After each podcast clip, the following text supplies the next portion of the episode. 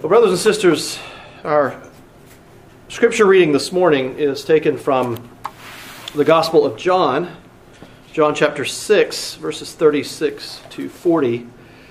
And then our sermon passage uh, takes up where we left off last week in 1 Samuel chapter 30, verses 16 to 31. In your bulletins, uh, verse 30 is so small, I didn't even see verse 31. It was just right there tucked in at the end. And uh, so I typed in 16 to 30 in your bulletins. It's actually chapter 30 of 1 Samuel 16 to 31. But first we will, we will read from John chapter 6, verses 36 to 40. Brothers and sisters, this is the very word of God. It's your duty, and it's a glorious duty, to give your full attention to God's word now as it is read. John 6, 36 to 40. But I said to you that you have seen me and yet do not believe.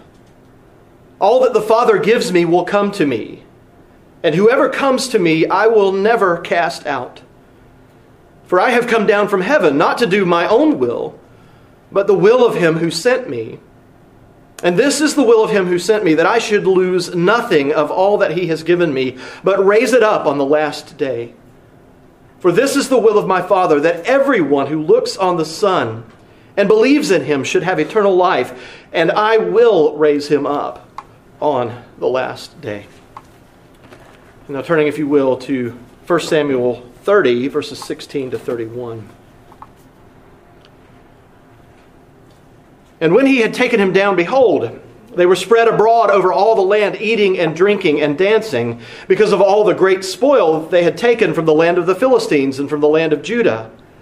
And David struck them down from twilight until the evening of the next day, and not a man of them escaped, except 400 young men who mounted camels and fled.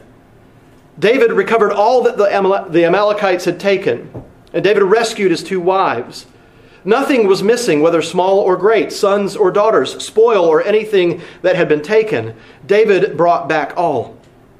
David also captured all the flocks and herds, and the people drove the livestock before him and said, This is David's spoil.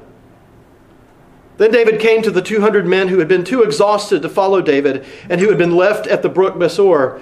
And they went out to meet David and to meet the people who were with him. And when David came near to the people, he greeted them.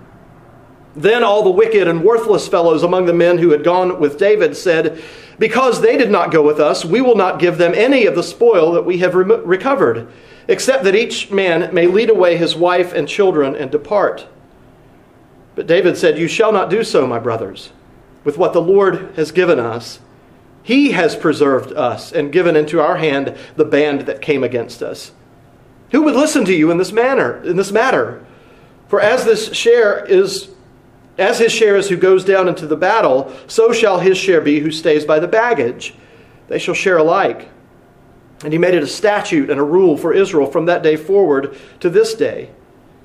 When David came to Ziklag, he sent part of the spoil to his friends, the elders of Judah, saying, Here's a present for you from the spoil of the enemies of the Lord.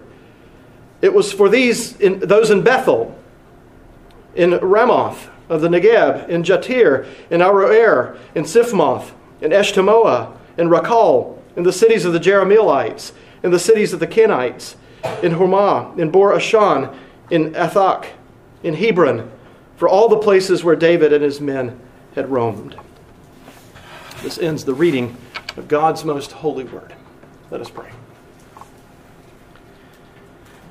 O most gracious God, we're thankful that you have given to us your revelation of who you are of what you have done for us, of your will for us. We're grateful, Lord, that you have provided for us all that we need to know to live as Christians in this life. And so we're grateful, Lord, that your word is sufficient. We pray that you would teach us from your word today, that you would instruct us, but that you would also convict us and encourage us. We pray that we might be strengthened and that through the preaching of your word, it would be used as a means of preservation for us. So please bless us, Lord, and cause us to worship you and glorify you as your word is now preached. We ask this in Christ's name. Amen. and when we considered the first half of chapter 30 of 1 Samuel last week, we saw how God graciously provided for David and for his men. Just as he had provided for them a means of escape from fighting with the Philistines against Israel, so he provided for David all that he needed so that David could be strengthened in the Lord. Upon arriving at Ziklag, David and his men were devastated to see their town burned to the ground and their wives and their children taken.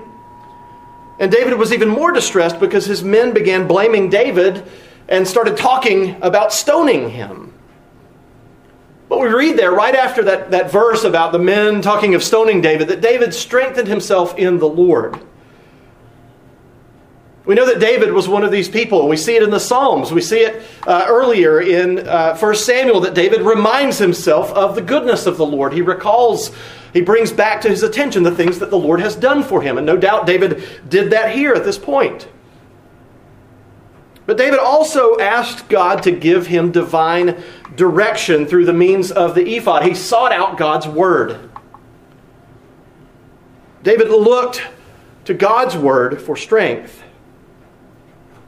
Now, you remember that at the end of last week's passage, David and his men found an Egyptian man who had been left for dead by the Amalekites.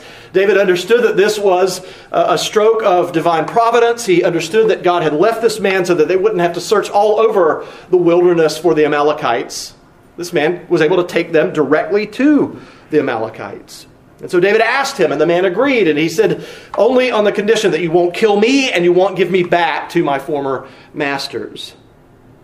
And so he took David and his men, these 400 men, to the camp of the Amalekites, and that's where we are this morning. Now, the main part of our narrative this morning, you'll notice, it doesn't deal with the battle against the Amalekites. Only one verse actually describes the battle, verse 17.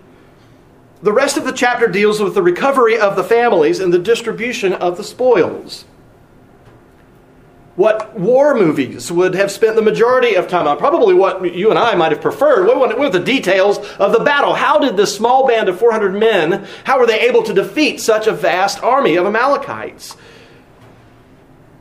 What movies would have spent their time on, what we might have preferred to spend uh, time on, the biblical author chose to spend only a few moments glossing over, almost as if it were nothing that David and his men defeated a vast army. And that, I think, is because it literally was nothing for God to give the Amalekites into David's hands. It took no exertion on God's part.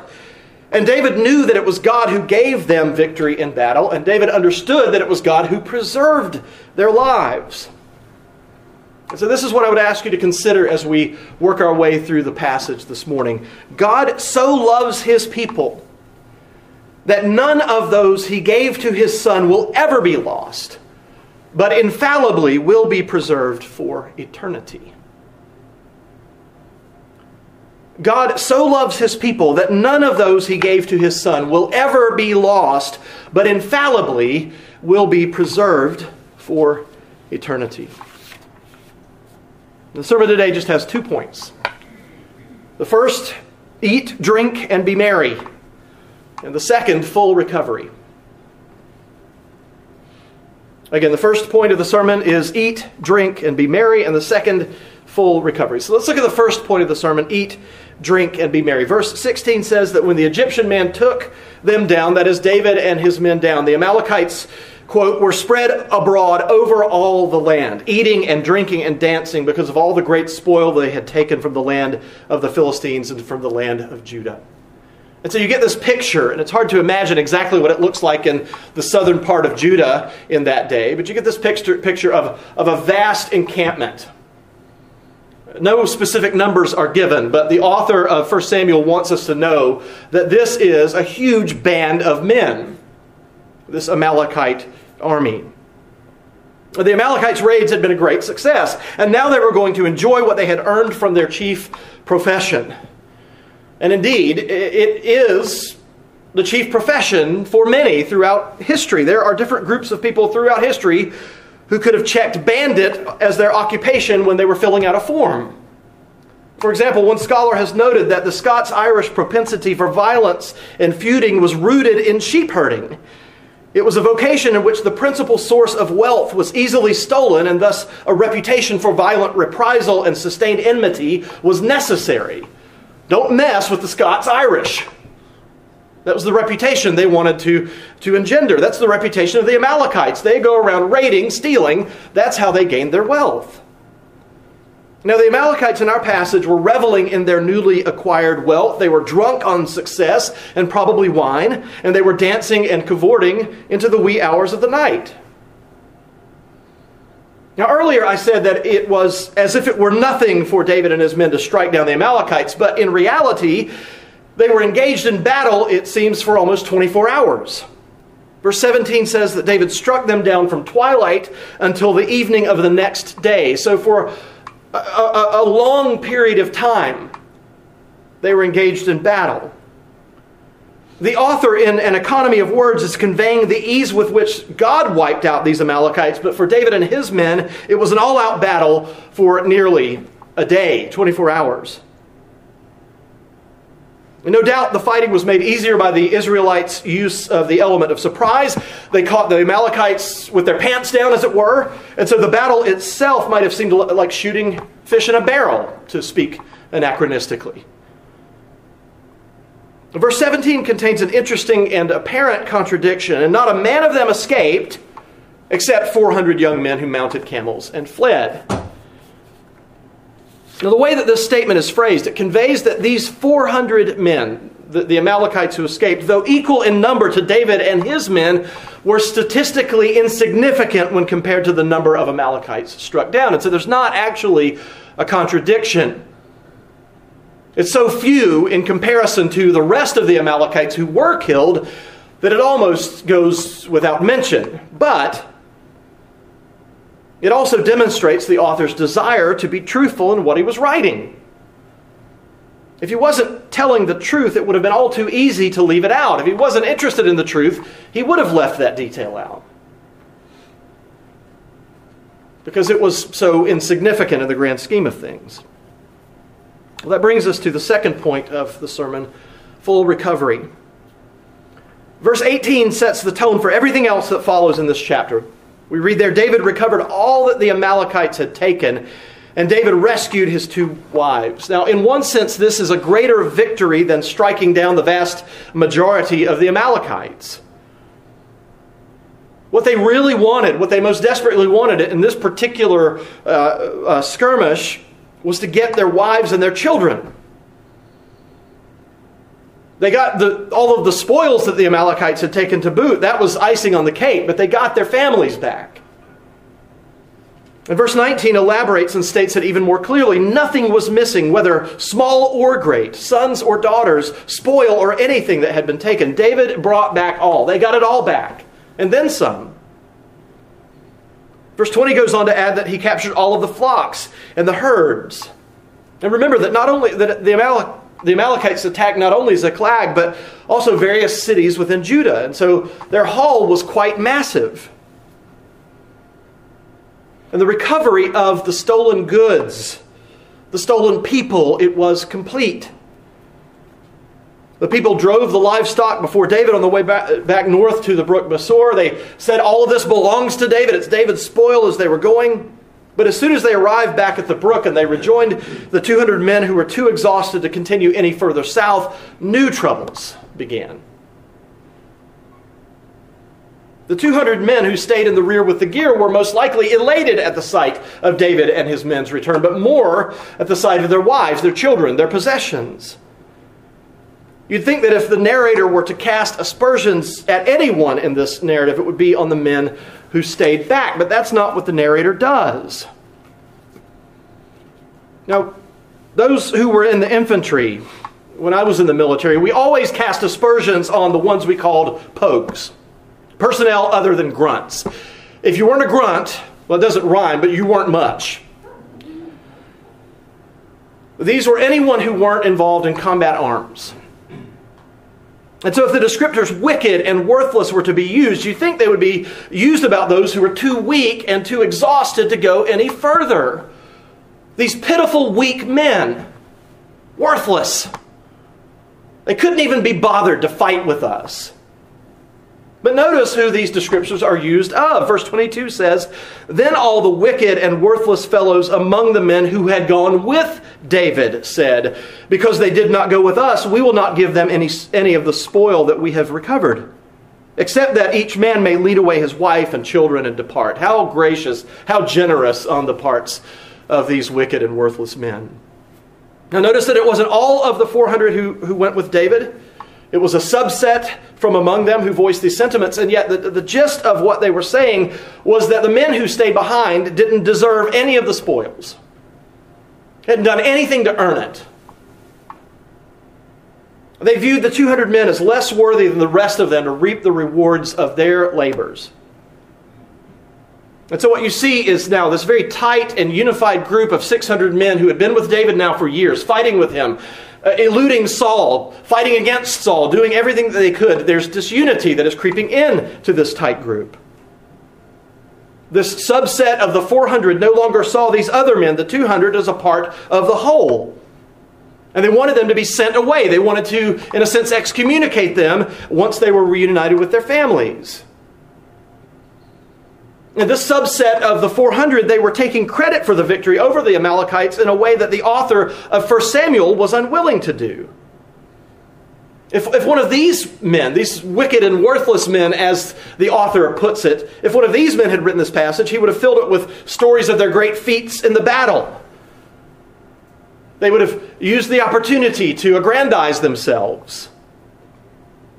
These men had forgotten who had actually won the battle who'd won the battle for them. But David had not. He responded to the men in verse 23 You shall not do so, brothers, my brothers, with what the Lord has given us. David here is reunifying. He calls them my brothers. You won't do so, my brothers, with what the Lord has given us. He has preserved us and given into our hand the band that came against us. These men didn't realize, or perhaps they had forgotten, that it was impossible, humanly speaking, for their small band of 400 men to go against a vast army such as the Amalekites and defeat them. David and these 400 men had not defeated the Amalekites, God had. He is the one who preserved them, and He is the one who gave back to them their wives and their children and all of the possessions that they had recovered. None of it belonged to them, it all belonged to the Lord. And what's more, David understood that it was important for soldiers to stay in the rear with the gear. It might be a lesson that he learned from Ziklag, which doesn't appear to have had much of a guard left behind when the rest of the men went north, presumably to fight with Achish against the Israelites. Now, in the Army and the Marine Corps, at least, there are other uh, of course, other service services that have bands, but in the Army and the Marine Corps, even the members of the field bands have combat responsibility in theaters of war. And so, if you're a member of the 2nd Marine Division, for instance, and that division is deployed to Afghanistan, one of your responsibilities in that combat theater is to provide security for the rear. You're the rear guard, you're part of the group that stays behind. Only the president's own and the commandant's own in the Marine Corps, these bands are mission exclusive to music, meaning that the members don't even have to go through boot camp, much less serve in a war zone. Anybody else, whether they're infantry or not, can find themselves, whether they've been in the rear or not, they can find themselves on the front line of battle. Sometimes the rear becomes the front. And recognizing this, David told his men in verse 24, Who would listen to you in this matter? For as his share is who goes down into the battle, so shall his share be who stays by the baggage. They shall share alike. And David ordered that this would become a statute and a rule in Israel. And whenever the book of 1 Samuel was written, it had stayed that way down to that day. And really, that principle holds true even in our military to this day. Now, this is somewhat like Jesus' parable of the laborers in the, vi- the vineyards. Not identical, but it's reminiscent. It, it calls it to mind, at least for me. Some were hired early in the morning, others were hired at various points throughout the day, but they all were paid at the end of the day the same wages, even the ones who were hired at the 11th hour. And you remember in that, this parable that Jesus told, the ones who were hired at the beginning, they grumbled when the payments were given out because they'd made no more for working 12 hours than the ones who had worked only one. And Jesus used that parable to teach us that God blesses all of his children richly with every spiritual blessing, whether they were called to him early or late. Whether you were a first century Christian who walked with Jesus or someone who came to Christ in the 21st century, whether you came early in your life or you came on your deathbed, the benefits, the blessings are the same. Because they're not merited. We don't get what we deserve. We're not paid according to our labors, but according to the labors of Jesus Christ. He is the one who protects and preserves us. He is the one who causes us to grow. One of the spiritual blessings that, that God does give to us is preservation. And oftentimes it's referred to as the perseverance of the saints, but in essence, it means that those whom God calls, He will cause to persevere. persevere. He will preserve them. And this is what Jesus meant when he said in John 6:37, "All that the Father gives to me, I will will come to me, and whoever comes to me, I will never cast out." Even the ones who are so weak and exhausted that they don't feel like they can carry on any longer and are ready to give up if they belong to him. Those Christians who are less than successful who, in comparison to the, the great ones, their lives are a total mess and a wreck. Even they are blessed. God preserves them. He does not cast them out. He blesses them just like He blesses the ones who seem so strong. The last six verses of the chapter full, full, more further illustrate the fact that all of the spoils that David and his men brought back from the Amalekites belong not to his men, but to the Lord. Beginning in verse 26, David begins to send portions of the treasure back to the towns in Judah where David and his men had roamed and were supported.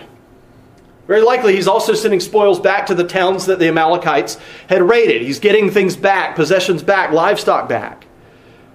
This was generous but it was also, I think we could say without too much cynicism, perhaps not, it was a good PR move. It was smart. It was, it was good for David to do this. He was restoring or perhaps building up relations. At this point, though David does not know it, he will be king of Judah in just a matter of days. He's already building up those good relations with the people who had hosted him for years. Now, brothers and sisters, in one sense, we are all worthless and wicked people. We are undeserving of the most meager of God's goodnesses to us. We are very much like the fellows in David's militia who didn't want to share anything with those who didn't go down into battle with them. Even though they enabled the men's loads to be lightened by staying behind with the baggage. Sometimes Perhaps more often than sometimes, we're like the ones who stayed behind. We've become so run down, so tired and weary, we don't know how we can keep going. And we need to rest by the quiet, still waters of the brook for a time. In both cases, with both sets of men, God was gracious. He blessed the wicked and worthless men with a portion of the spoils of, of, war. He blessed the weak and weary with the same, but also with the rest that they needed. Serving is tiring. Sometimes you need a break from it. You've got to step back. Now, ideally, ideally, we would be like the group of men that wasn't explicitly discussed in our passage, who didn't need to stay behind, but also didn't grumble about those who did.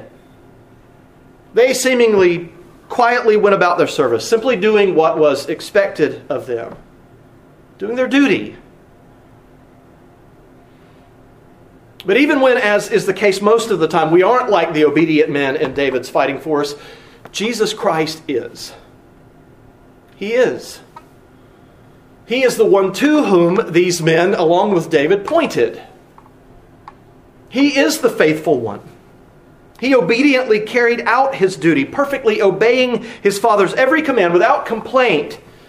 And he did it to save sinners like you and me. We who are wicked and worthless, we who are weak and weary. He did it to save us. And so the good news is that no matter which group of people you're more like at the present time, and that may, that may vary. Some days you may feel like the weak and worthless, or the, the wicked and worthless. Some days you may feel like the weak and weary. Occasionally, just occasionally, you might feel like uh, those who are uh, doing what they ought to do, but you probably won't even be aware of it when you are. But when you do feel weak and weary or wicked and worthless, you can trust that Jesus Christ, that He was worthy. And if you belong to Him, He will faithfully preserve you even when you aren't so faithful to Him. That, brothers and sisters, is the good news. Amen. Let us pray. Our gracious God, we thank you because you are faithful to us. You've promised that you would preserve us, and you do. Lord, we admit that there are times where we feel so tenuous in our faith, like we are hanging by the barest of threads. There are other times, dear Lord, where we make poor and sinful decisions. So rarely it is the case, it seems, dear Lord, where we are simply being obedient to your commands, doing what we ought to do. But we're thankful for Jesus Christ. We're thankful for his perfect obedience. We're thankful for his perfect death on the cross. We're thankful for the imputation of his righteousness into our account. We're thankful, dear Lord, that you credit us with his perfect obedience. And we pray, Lord, that by your Spirit, by the means of grace, that you would cause us to be obedient, to be like Christ to walk in his footsteps. And we pray this in Christ's name. Amen.